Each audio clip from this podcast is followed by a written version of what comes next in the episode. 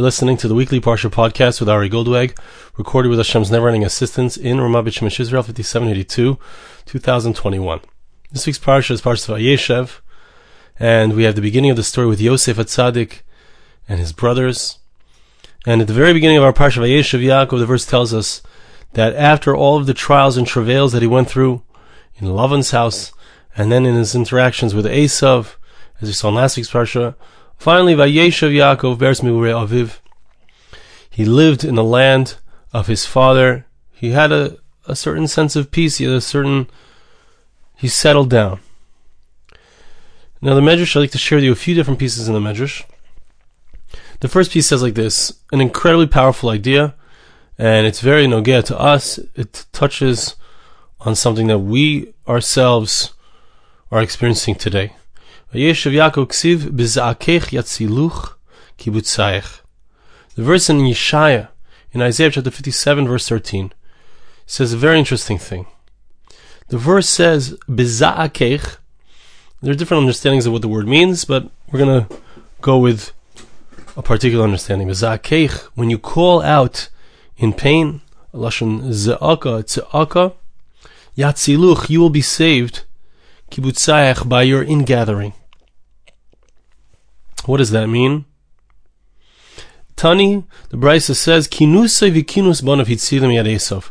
What was it that saved Yaakov Avinu, that saved Jacob from the interaction with Esav? What saved him was the fact that he was konus, which means gathered in. And I'll explain in a moment what that means. He was gathered in, and his sons were gathered together. That's what saved them from Esav. And uh, in a moment, I'm going to read from the Yosef because I want to see the beautiful language inside. The verse says, all of them will be uh, lifted by the wind, they'll be taken by emptiness. Alufav, this is a reference to Esav and his children, his all of his descendants. They all were removed. They left Eretz Yisrael. They left the land of Israel. And we'll see in the next section of the Medrash exactly why they left. The one who trusts in me, says Hashem, he's the one who will inherit the land. Ze Yaakov, Vayeshev Yaakov. So there was a moment here in time where Yaakov Avinu inherited the land. He dwelled in the land. He rested in the land. He was calm. He was calm. He was living there. Okay. What was that? It was Yaakov. Why was that? We'll see. Let's hear the Eitz. I'd like to read it inside. The says, it says, Dorish, the Ramiz Beili Yaakov, She'ir Kazeh. This verse, which is in Isaiah chapter 57, verse 13, is Zakechi Atziluch Kibutzayich. So the Medrash is understanding that it's a hint to Yaakov that this occurred to him. We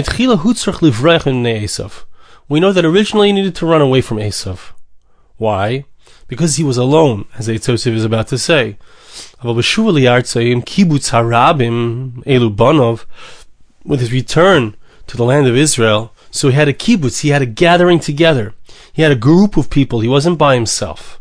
There was a kibbutz galius, you know, if we think about it, now we're, we're living in Israel, Baruch Hashem, uh, nearly 7 million Jews have returned to Israel. Only 200 years ago, there was barely any Jews in Israel, maybe a, few thousand. But Yaakov Avinu with his with his sons, it was the first time that the Jewish people existed, Bichlal, and it was the first time that they were returning from Gullus, returning from exile into the land of Israel. So it's a kibbutz harabim, that ingathering of more than one person, of a multitude. Esav alufa mimenu umipanov. Says the Eitz an amazing thing in explaining the Medrash that they came in as a group. And why were they successful in pushing out Esav, in pushing back on Esav's influence, and pushing back on Esav's desire to kill Yaakov, to cause damage to the fledgling Jewish people? It was the power of their prayer. The fact that they came together, the Jewish people were gathered and they prayed. That was the power. the Kamar, Kinusa Kinus Bonov. This is what it means, kinusa, his gathering together and the gathering of his sons. It's it's a reference, like we come to a Beis HaKnesses, to the to the synagogue. It's referred to as a Beis HaKnesses, which means a place of gathering, the house of, uh, in English, ordinarily tra- translated as house of worship, but really it's a house of gathering, because we gather together for prayer. The prayers bring together our koiches when we're together with other people, when we're praying not just as ourselves. If we pray by ourselves, sometimes Hashem will look at us in a negative light, heaven forbid, because we're not perfect. But when we bring together a group of people, so Hashem, you know, it's as if each of the individuals compensates for the other individuals. And so Hashem looks at them as if they have no chisronis, as if they have no blemishes. So the coming together of the children of Yaakov in the land of Israel, the result was that's what saved him. It wasn't just Yaakov's lone prayer by himself, but rather it was the prayer of all of them together.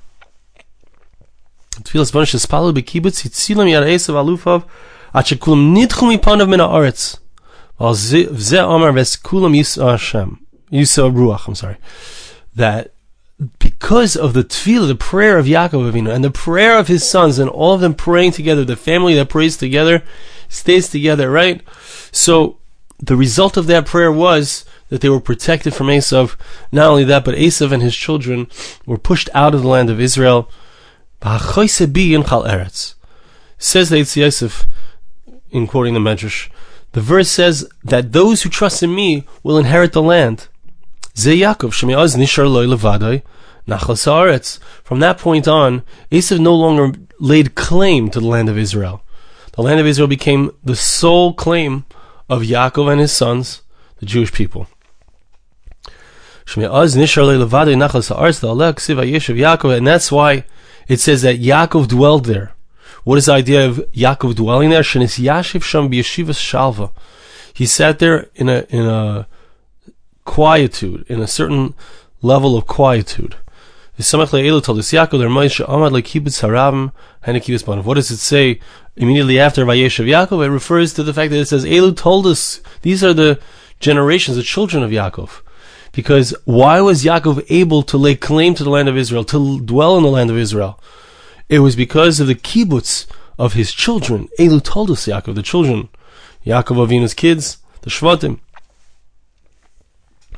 And he ends off with a, such an essential, important statement, which is what makes it nogea to us, touches our very lives, and that is that that whenever we see something that was done by the Avos, we see Avram, Yitzhak, and Yaakov, we see the greats who came before us, who were the foundations of the Jewish people. So it's a simon. It's a it's it represents something that's not only that was in their own personal lives, but it's also something which is in our national lives. And I believe that what Yosef is saying is something very powerful. He's saying that the prayer, a few things actually, but he's saying that the prayer of the Jewish people together is not the same as the prayer of an individual, obviously on his own. Furthermore, he's saying the Jewish people, when they're spread out amongst the nations of the world, when there's a period, when there's a separation between us, so the prayer is not as powerful. We're not as protected from an Esav, from a Lavan, from those who wish to hurt us, the Europeans, etc. The protection is not as great as when we are nikbats, when we come together, and specifically when we come together in prayer in the land of Israel, as happened in those times of Yaakov and his sons. There is a special protection for the Jewish people when we come together in prayer in the land of Israel. We are in the place where we're supposed to be, we're in the place that God promised to us. We are in the place where once we pray in this place and we show that this is our place and this is a place that's ours because of its spiritual significance, because of its being a gift of God to us for spiritual purposes, for prayer, etc. Once we recognize that, there's no way that we can be affected negatively by the nations of the world, by the Ummah by Esav, by right Esav is pushed out, and by other forces of evil. That's the powerful idea that's contained in this first section of the Medrash. And I like to read on, and it says like this: Nasu ve'ein rasha. It says in Mishlei, it says the next piece in the Medrash, that the rasha runs away, and there's nobody chasing him. The tzaddikim kekfir yiftach. But those who are righteous, so they trust like a lion cub. A lion cub has a lot of milas. He has a lot of advantages. Number one, he's a lion, and a lion is fierce and mighty and courageous. But besides that, he's a cub. He has a mother and a father. He has a his parents are the lions, those courageous animals, are the king of the jungle. So a kfir, a lion cub, has a very has a very uh, powerful ability to trust. So tzaddikim are like that. Tzaddikim have that ability to trust. Arak says the Medrash that this is a reference to the rasha who is Esav and the tzaddik who is Yaakov. Arak the, the the wicked person runs away, but no one's running away. No one's chasing him. It says about Esav that he left the land of Israel. We saw this in last week's parsha. He left the land of Israel. He went and he lived in Har Seir, in the mountain of Seir. And why did he do that? Why did he leave? No one was running after him. His own fears got the best of him. There are two understandings of why Esav Harasha left, and both of which are so essential and so important. And this is another important lesson we'll see both in this in this section of the Medrash and the next section as well. He says like this: Rabbi says that there was a, a document, an outstanding debt, a document which represented the debt that Esav did not want to have to pay. He didn't want to have to pay the debt, and he didn't want to receive the reward. What was that? It's a medrash earlier in uh, the previous parsha, which refers to the fact that Esav left because he knew that whoever would live in the land of Israel at this time would be subject to the the warning or the process that Hashem had promised Avram Avinu, the Geri Yezarecha, that your children will be strangers in a strange land. And then through that difficulty and challenge that they would go through in that strange land, ultimately they would return to the land of Israel and inherit the land of Israel. Esav said, you know, I'm not interested in the Yisurim. I'm not interested in the hard times. I'm not interested in being stranger, a stranger in a strange land. And I won't receive Eretz Yisrael. I won't receive the land of Israel. And as a result, he took his family and they left. Rabbi Shua ben Levi Omer Mipnei Habusha. Shua ben Levi says that the reason that he left was because of his embarrassment. He had given away the Bechora, he had given away the firstborn rights to Yaakov Avinu, he had sold him for a bowl of lentils. And as a result of that, this is perhaps how we could understand it, as a result of his giving up those rights, he understood that he is not the one who has the capability or the interest really to be spiritual and to be the Bechor, to be the one who brings the korbanos to Hashem, to bring the sacrifices, to be the spiritual leader. Esav saw he was honest with himself. He could have been if he had chosen that way, but he didn't choose that way. So he couldn't be the spiritual leader, and the land of Israel is given to the Jewish people because of the spiritual element, as we said before. Esav knew that he lacked that spiritual ability, and therefore he said, You know, I'm not going to make it. I'm not going to make it as a spiritual person. He sold his Bechira to, to Yaakov, who would be able, through he and through him and his children, they would be able to succeed spiritually. Esav was embarrassed. He was embarrassed. He saw himself as a spiritual failure. And therefore, he left the land of Israel, acknowledging that he was incapable of being able to uphold the necessary requirements to be able to live in Israel. So, tzaddikim the righteous, they trust. They have trust. What does it mean they have trust? It means that they recognize that it might be tough. It might be a challenge. It might be difficult. It might be impossible. To, excuse me, to accept upon yourself and your children hundreds of years of gullus, hundreds of years of exile, and now thousands of years when we look back throughout history, through the history of the Jewish people, to accept upon yourself such a difficulty in order to receive such a great reward at the end the, the ability to be the spiritual leaders of the world, which is what, what it's going to be when Mashiach comes and the Messiah arrives, the Jewish people will be the ones to whom all the nations of the world will come to for guidance in spiritual matters.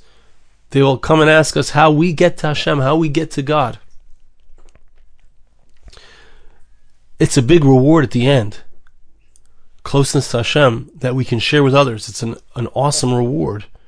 But it requires a tremendous patience, a tremendous willingness to put off pleasure gratification, you know, pleasure and gratification. Esav was not willing to do that. Yaakov was willing to do that. So again, in this piece as well, we see the power of Yaakov Avinu. We see the power of his children, the prayer, as we saw in the first section, but we see that there's a hint, not just for his own personal time, not just for Yaakov Avinu in the times that he lived in and the events that occurred in his own life, but it also is representative of where we are and who we are and the challenges that we've gone through throughout the generations, the hatred that the nations of the world have had for us, down until this day. It's irrational. But despite that, we still held on to our Yiddishkeit, we still held on to our Judaism, and here we are, facing off. Mashiach is so close. The Messiah is soon to arrive. With Hashem's help, the Jewish people have returned to the land of Israel, almost seven million strong, and the Jews are returning more and more as time elapses. So it's represented by this amazing medrash and the story of Yaakov Avinu. And I want to share with you one more point, which is the next piece in the medrash. The verse says in Iyov, it refers to a a uh, a stick, a type of uh, a type of stick that was used in order to apply punishment. Sometimes, if the courts were not careful enough, when they gave the lashes, when they gave the punishment, it sometimes could cause the death of the person. He couldn't withstand the lashes that were being meted out upon him. Antoninus Shalas Rabbeinu Amarloi. There's a famous relationship between uh, Anthony and Rabbeinu Hakadosh,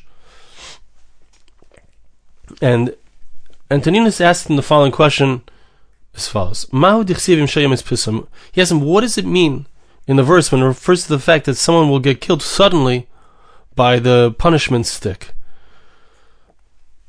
Amar de Yisav mea maglevin v'hu mea dinar. Rebbe lays down a foundation. What is the idea of Yisurin? The challenges and difficulties that Yaakov Avinu went through, the challenges and difficulties that we in our personal lives go through, in our national life, the Jewish people has gone through. What is the idea of Yisurin? He says an amazing, very interesting idea. He says that imagine someone who is nigzar upon him. It was decreed upon him that he was to receive a hundred lashes a hundred lashes. How can you survive that? But for each lash, he would receive one gold coin. He would receive a total of 100 golden coins. He would become a rich man as a result of these lashes.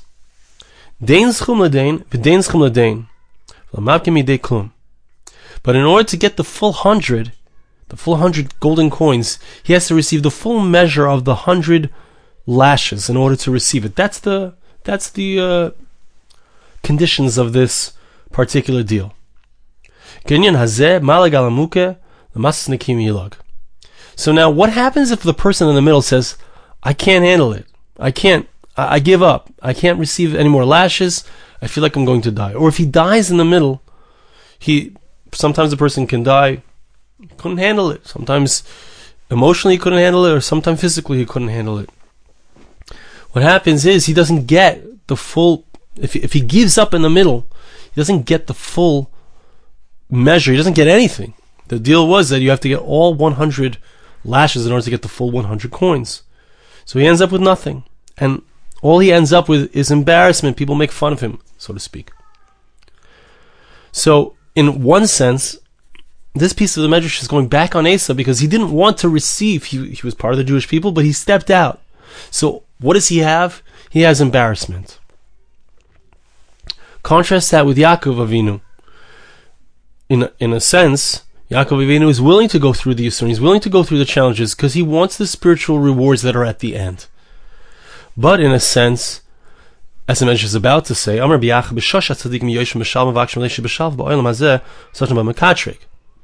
when a person wants to sit and say, look, I've had enough challenges in my life. Now I want to sit and learn. Now I want to sit in quietude. I want to sit in peace. I want to live my life, the rest of my life. I want to be a pensioner. The, the, the Satan comes and says, hey, this guy is not yet finished with his lashes. He hasn't completed. He wants to get the reward before he has completed all 100 of his lashes. Doesn't work that way. The, the Satan says it's enough that he has what he needs, waiting for him in the world to come. They also want to have peace in this world. They also want to have the reward already in this world.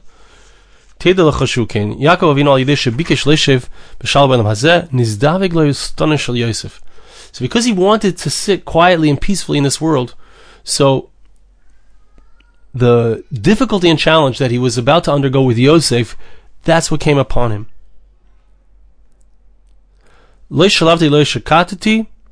The verse there says, "I wasn't quiet. I didn't have that serenity." I didn't have serenity and peace from Esav and Lavan. I didn't have the ability to rest because of the challenge that happened with Dina. Then comes the anger, then comes the difficulty and the challenge. The challenge and difficulty of Yosef being taken and sent off to Egypt. Yaakov thinking for 22 years that his son is dead. That terrible situation was a result of his thinking for a moment, we could say, thinking for a moment that I, I want to stop. I don't want any more of these Yisrael. I don't want any more challenges and difficulties. I want to just stop in the middle of this deal, so to speak. So this is a very powerful thing because ultimately, of course, Yaakov did receive all of the challenges and difficulties that he was to receive. And as we saw before, I myself is similarly bonim, the the actions and the situations that the forefathers went through was indicative of what was going to be in the future for us. So the Jewish people, we have gone through so many trials and travails. We've gone through so much. And here we are back in the land of Israel and we want to, we want to just live in peace. We want to be able to learn the Torah. We want to be able to do the mitzvahs. A large percentage of this country has a spiritual affiliation, you know, believes in Hashem, believes in God. A large percentage of the country is religious, fulfilling the Torah, learning the Torah, sitting in yeshivas and learning. I think the Haredi population is at 20%, something like that. Maybe approximately 10% maybe. Excuse me for not knowing the numbers. But we can't rest on our laurels. That's what the Medrash is teaching us. The Medrash is telling us Yes, we have protection, as we saw before. Yes, when we come together in Eretz Yisrael, we have special protection. When we pray, when we're spiritual in the land of Israel, we belong here. When we do so, so the elements that are not that way are pushed out. They can't remain here because they don't have that same level of spirituality. But still, until it's not over till it's over, right? We're not there yet. We haven't reached the point where Yaakov finally, at the end of his life, comes back together with his sons all together. The Shvatim are all together. And he lives the last 17 years of his life in, in peace. We're still at that moment in time. Perhaps we're at the moment, the switchover moment, about to have Mashiach come and the Jewish people to be reunited in the land of Israel, all of us. But still, there are challenges that we need to face off with and undergo. And we need to know, and it's such an essential, important thing, that the challenges that we experience, the Esavs, the ones who come to try to destroy us, to hurt us, the challenges that surround us on all sides, the difficulties spiritually, physically, etc. All of these are for our good. All of these ultimately are leading in a certain direction. They are leading us to the ultimate redemption, to the ultimate moment in time when the Jewish people are gathered together in the land of Israel for prayer and for spirituality, for Torah. So I want to bless you and ask you to bless me. Hashem should help us to be able to incorporate this idea, to recognize the power of prayer, the tefillah b'tzibur, davening together, the power of living in Eretz Yisrael, kibbutz galius, the ingathering of the exiles, and how ultimately that's the prerequisite for us to be able to greet Mashiach. Hashem should help us to recognize that and act on it, Hashem should help us to recognize that the challenges that we face are all part, personally and nationally, are all part of the process of bringing about the ultimate spiritual redemption of the Jewish people and of mankind. Thank you so much for listening. Have a wonderful Shabbos. This podcast was made possible through the gracious donations of listeners like you. For more podcasts like this, please visit www.arigoldwag.com or search on iTunes Ari Goldwag.